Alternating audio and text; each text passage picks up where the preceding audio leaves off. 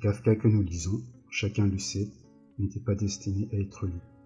Sur deux chiffons de papier, hâtivement griffonnés, qu'on dénomme pompeusement ses testaments. Il avait donné la destruction de son œuvre. Ces textes ne sont pas datés, l'un d'eux écrit à l'encre demande à Max Brod de réclamer quelques textes de lui qui se trouvent entre les mains d'autres personnes. L'allusion ne peut se rapporter qu'à Milena Jesenska, à qui il avait confié le manuscrit de son journal au début d'octobre 1921. L'autre billet, écrit au crayon, avait donné à Max Brod l'impression qu'il était plus ancien. Il, il, se trompait cependant, car il y avait car il y fait allusion à un artiste de la fin qui ne fut écrit qu'à l'automne 1922. Peu importe d'ailleurs la, date exacte de ce billet, car leur contenu est presque identique. Dans le testament rédigé à la plume, Kafka ne parle que de ses manuscrits encore inédits. Dans l'autre, il évoque ses livres imprimés. Parmi ceux-ci, il n'acceptait de laisser intact que le verdict, le soutier, la métamorphose, la calonie pénitentiaire, un médecin de campagne. Il s'agit du recueil qui porte ce titre. Et un artiste de la fin. Il s'agit du récit ainsi intitulé, nom du recueil, qui ne paraît qu'à titre posthume. Pour ce qui concerne Regarde, l'exécuteur testamentaire est invité à ne pas détruire les rares exemplaires qui peuvent subsister encore et le livret ne méritant pas qu'on se donne la peine de le mettre au pilot. Ces deux testaments sont parfaitement limpides. Ils ne laissent place à aucun casustique. Tout le monde sait que Max Brod n'a pas obéi à la volonté expresse de son ami. Un an après la mort de Kafka, il publiait le procès on s'interdira d'entrer dans les détails pour commencer une attitude qui était déjà si souvent discutée. Était-ce une impiété ou une pitié mieux comprise Fallait-il pour, respecter le vœu de Kafka renier son œuvre, la partie de lui-même où il restait vivant Fallait-il épousait le mépris dans lequel il tenait ses écrits, alors que Max Brod le regardait comme des chefs d'œuvre? On rappellera seulement qu'en 1918, Brod avait adressé à Kafka une prière analogue et lui demandait s'il venait à mourir de faire disparaître quelques-uns de ses manuscrits. Et Kafka avait répondu Mon très cher Max, ce ne sera pas exécuté, mais il en sera tenu compte. J'ai du reste aussi depuis assez longtemps dans un portefeuille. Une carte de visite à ton adresse avec des dispositions analogues, d'ailleurs, très simples. Mais provisoirement, nous sommes encore en vie. On ne, suppose, on ne supposera certes pas que Kafka souhaitait secrètement n'être pas entendu lorsqu'il demandait à Max Brod de détruire ses écrits.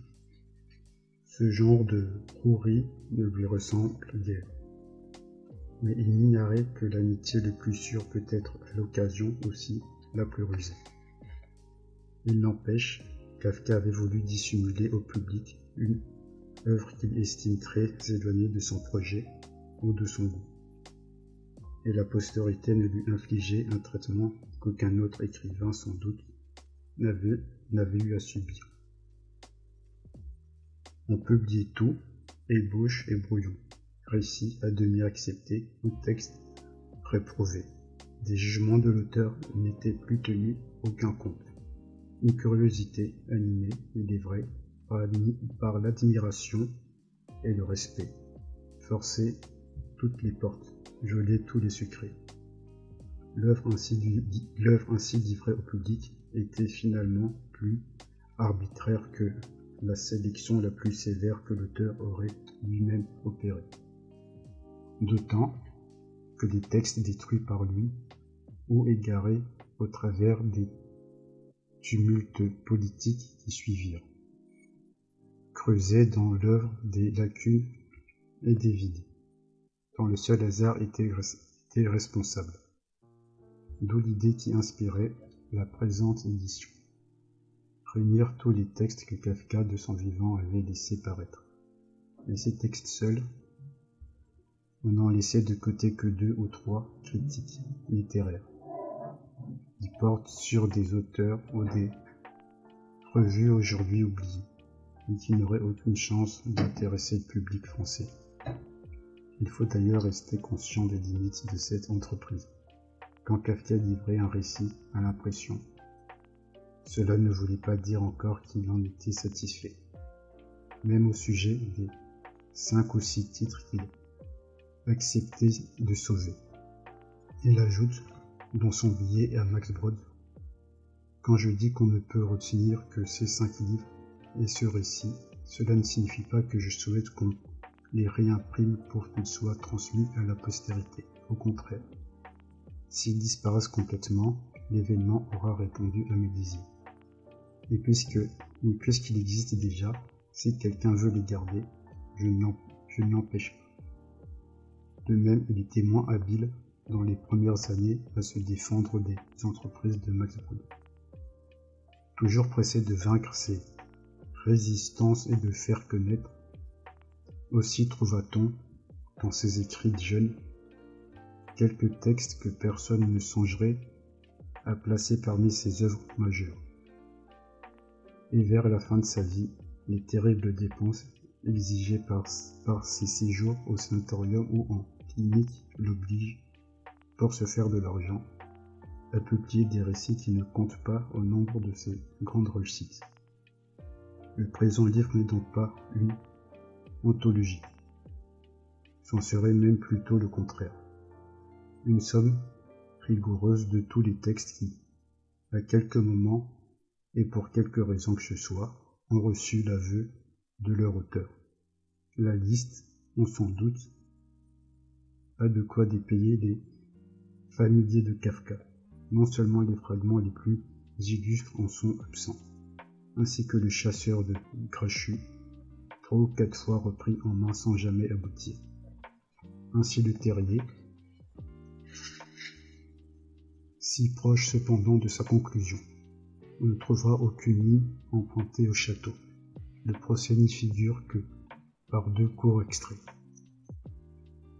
dont il est vrai, l'un au moins est fondamental, puisqu'il s'agit de l'apologue du gardien, de la porte, la légende que l'aumônier des prisons raconte à Joseph K.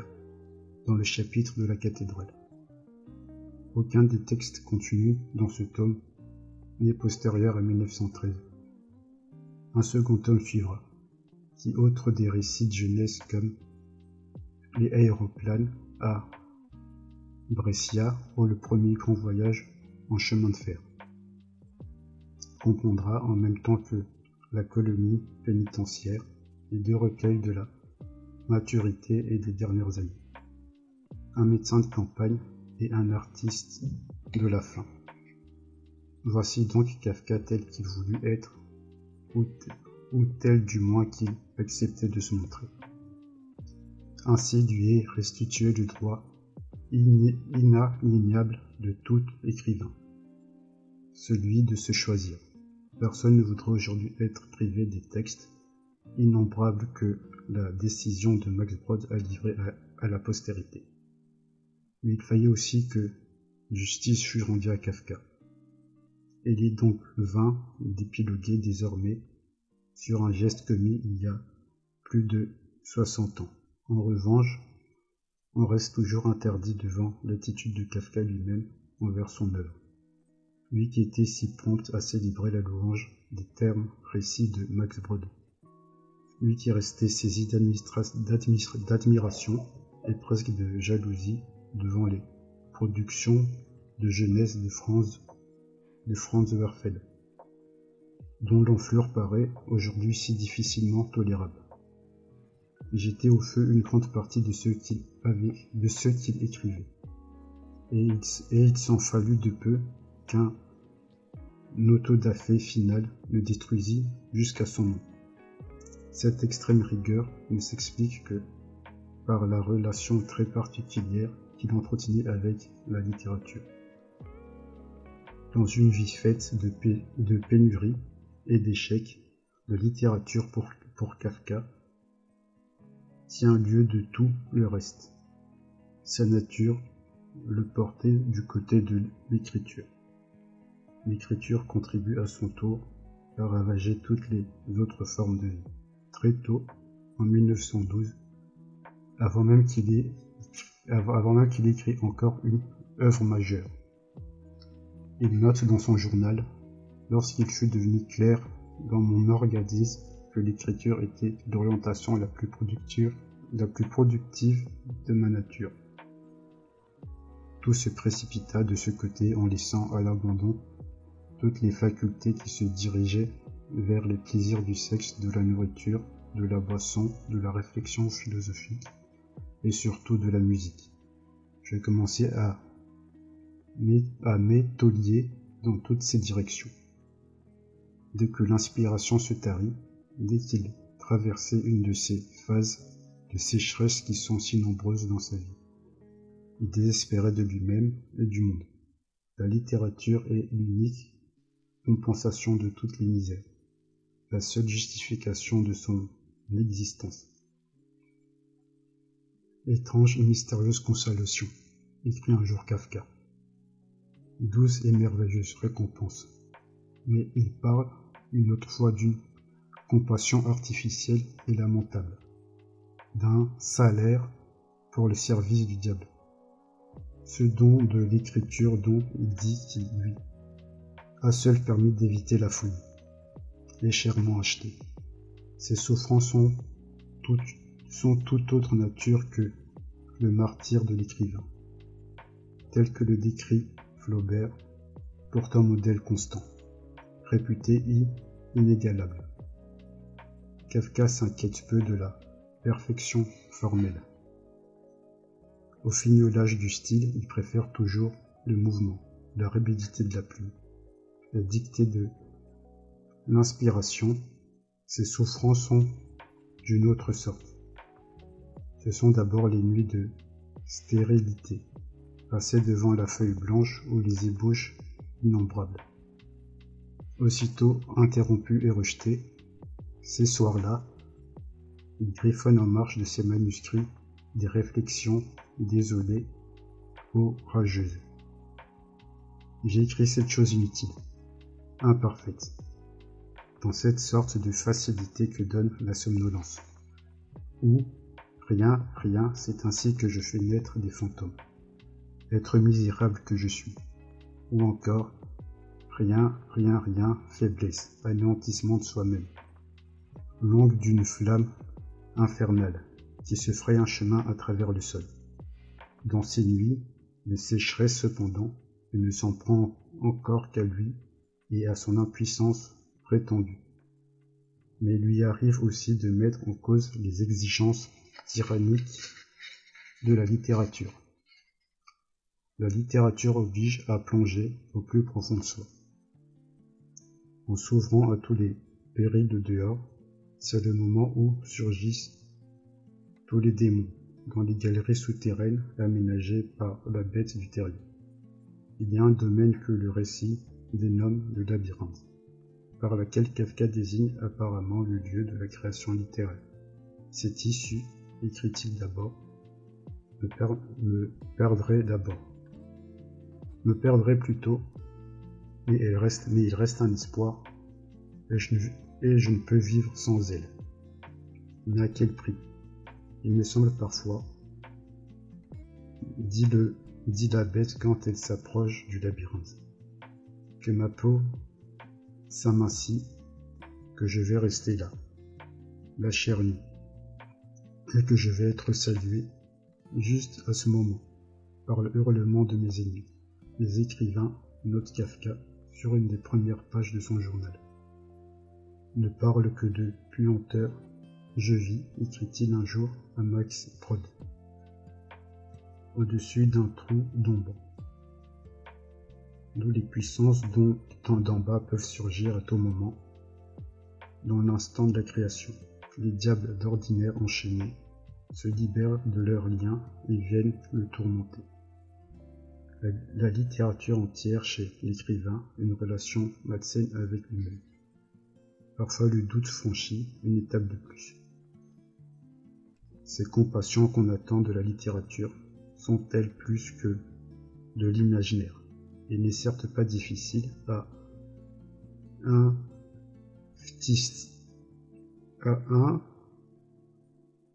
à d'écrire la phrase L'étouffement est d'une inconvenable horreur. Mais l'écriture ne subsiste pas à l'étouffement. Elle n'en est que le stérile accompagnement. On crée cette compassion que dans des, spasmes de souffrance. Et si l'on n'a pas déjà péri dans les spasmes eux-mêmes, on périt de la pauvreté désolante de la consolation et l'infirmité de la littérature est inscrite déjà dans la nature même du langage. Le langage ne peut rien saisir au-delà du monde sensible. Il est constitué de figures ou d'images, qu'on n'offre qu'un accès imaginaire à la transcendance, qu'on projette d'atteindre. Ainsi, quand je dis va au-delà, ce n'est pas une image vide de sens. Je ne vais pas au-delà, parce que ce n'est pas possible. Je piétine, je piétine sur place. Le langage ne me propose qu'une tautologie sans espoir. Quant à celui qui décide de parler le langage des figures, c'est-à-dire de jouer à la littérature, c'est-à-dire de se jouer à la littérature, il devient figure à son tour. Il vit dans l'imaginaire. Il ne saisit rien qui soit réel, au propre. Il a gagné puisqu'il s'est affranchi de tout souci, en cherchant refuge dans le vide. Mais au figuré, dans le monde des figures auquel il avait l'ambition d'accéder. Il a perdu même le sacrifice de la vie quotidienne, même l'ascétisme de l'artiste de la fin, qui n'accorde aucun accès aux, vérités qu'on voulait atteindre. La littérature a un cheminement nécessaire, mais elle ne peut jamais éprouver de sa propre faiblesse. La vérité qu'elle poursuit se dérobe. Kafka se voue à ce labeur, amer à cette constante expérience de l'échec. Car tout langage est fondé sur le mensonge. L'humanité, écrit Kafka, déborde de discours de plus loin qu'elle se souvient. Et d'un autre côté, le discours n'est possible que là où l'on veut mentir. Ou bien, une autre fois, l'aveu et le mensonge sont identiques. Pour pouvoir avouer, on ment. Ce que l'on est, on ne peut l'exprimer, puisque c'est justement cela que l'on est. On ne peut communiquer qu'avec ce qu'on n'est pas, c'est-à-dire le mensonge. Dès lors, en face d'un Sinaï inabordable, la vie n'est que divertissement et tentative d'oubli. Que serions-nous d'ailleurs? Sans le mensonge. Serons-nous capables, s'il se dissipait, de regarder la vérité sans être changé en statut de sel. La littérature n'est-elle pas à sa manière une chute Pendant que l'écrivain émigre vers la lune avec tout ce qu'il possède, la terre continue, la terre continue à tourner sans se soucier de ses vaines évasions. On a, rarement formulé envers la littérature des doutes aussi radicaux. Et pourtant, ce n'est qu'une phase de la pensée de Kafka. Si l'écriture peut être le lieu de fracassantes défaites, elle peut faire naître aussi des instants de fulgurante élévation. Et quelles que puissent être les déceptions et les misères, c'est un bien auquel on renonce pas. Dès lors qu'on la découvre. Si Kafka refuse toujours la tentation romantique, c'est-à-dire s'il dénie au langage tout pouvoir. Automne d'invasion.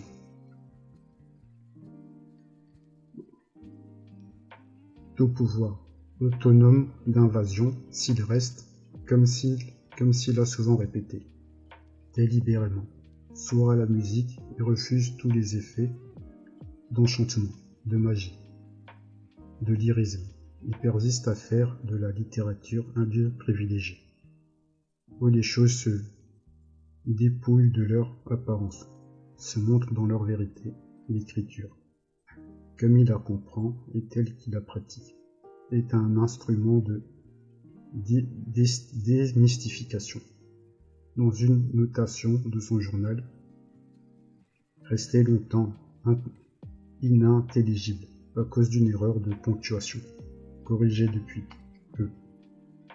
Il écrit Étrange et mystérieuse, consolation que donne l'écriture, dangereuse peut-être, peut-être salvatrice.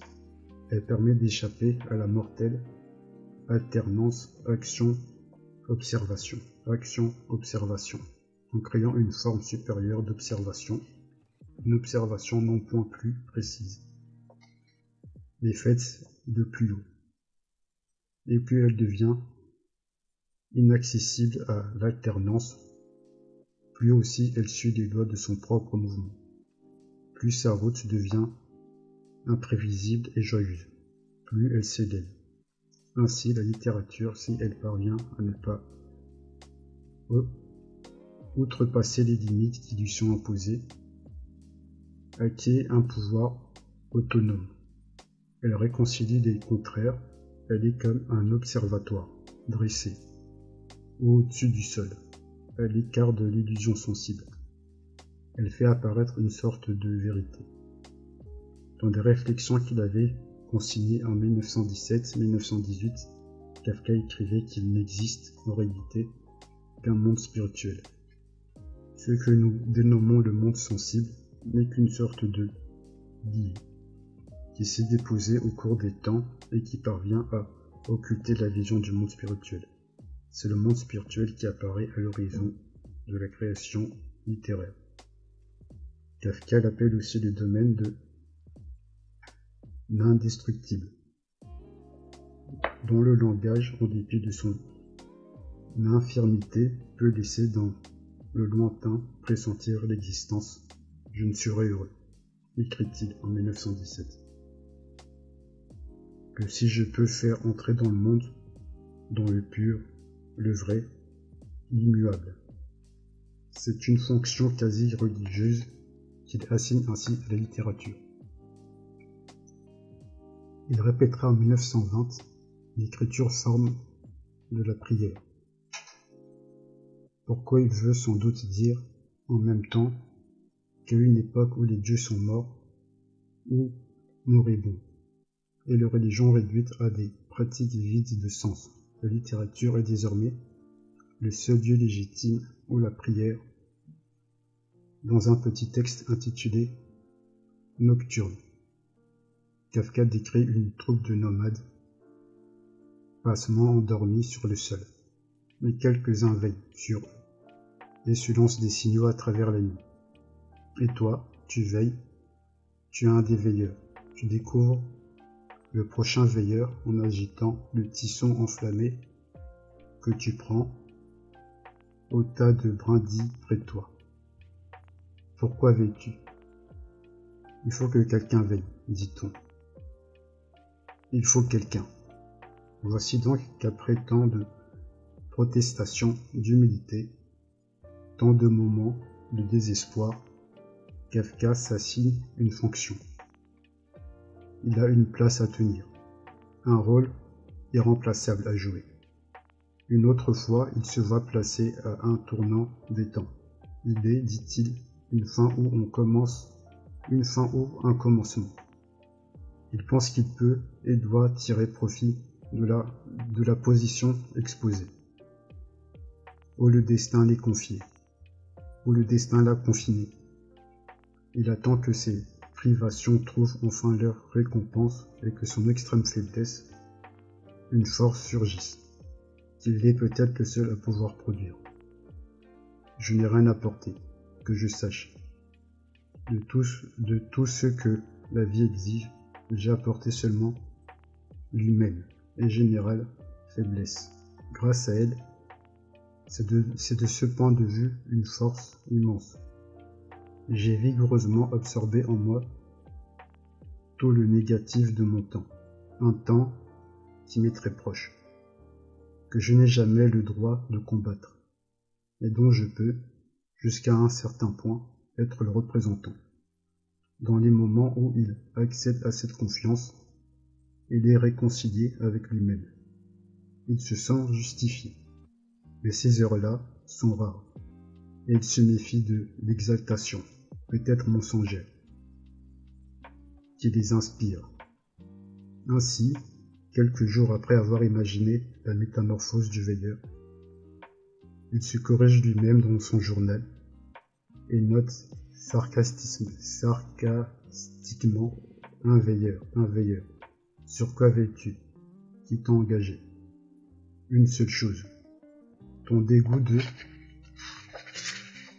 toi-même te rend plus riche que le cloporte qui est couché sous la vieille pierre et qui veille. Non seulement la littérature, son seul salut, l'a empêché de vivre mais elle ne l'a pas aidé à mourir. Ce que j'ai joué, écrit-il, va se produire maintenant dans la réalité. Je ne me suis pas rattaché par l'écriture. Je suis mort ma vie durant et vais maintenant réellement mourir. Ma vie a été plus douce que celle des autres. Ma mort n'en sera pas plus terrible. L'écrivain en moi mourra naturellement aussitôt. Car ce personnage n'a aucun sol pour, pour le porter. Il est sans consistance. Il n'est même pas poussière. Il n'est pas là, à la rigueur possible, que dans toute la vie terrestre, la plus insensée, il n'est qu'une construction du narcissisme. Voilà pourquoi l'écrivain. Mais quant à moi-même, je ne puis continuer à vivre, puisque je n'ai pas vécu. Je suis resté libre je n'ai pas su changer l'étincelle en flamme. Je n'ai jamais utilisé que pour l'illumination de mon cadavre. Ce sera un étrange enterrement. L'écrivain, c'est-à-dire un être qui n'a aucune consistance, livrera le vieux cadavre. Le cadavre de toujours à son tombeau. Voilà pourquoi Kafka, lorsqu'il s'est voilà pourquoi Kafka, lorsqu'il sent venir sa mort, demande à son plus proche ami de détruire toute son œuvre. Ce n'est pas la coquetterie d'un écrivain soucieux de sa renommée. C'est le geste d'un homme qui pèse sa vie et qui mesure sa faillite de ses espoirs. Et qui mesure la faillite des espoirs. Tout au plus, peut-on ajouter que, dans les mois même où il rédige à l'intention de Max Brod ses deux testaments, il écrit encore l'histoire de Joséphine.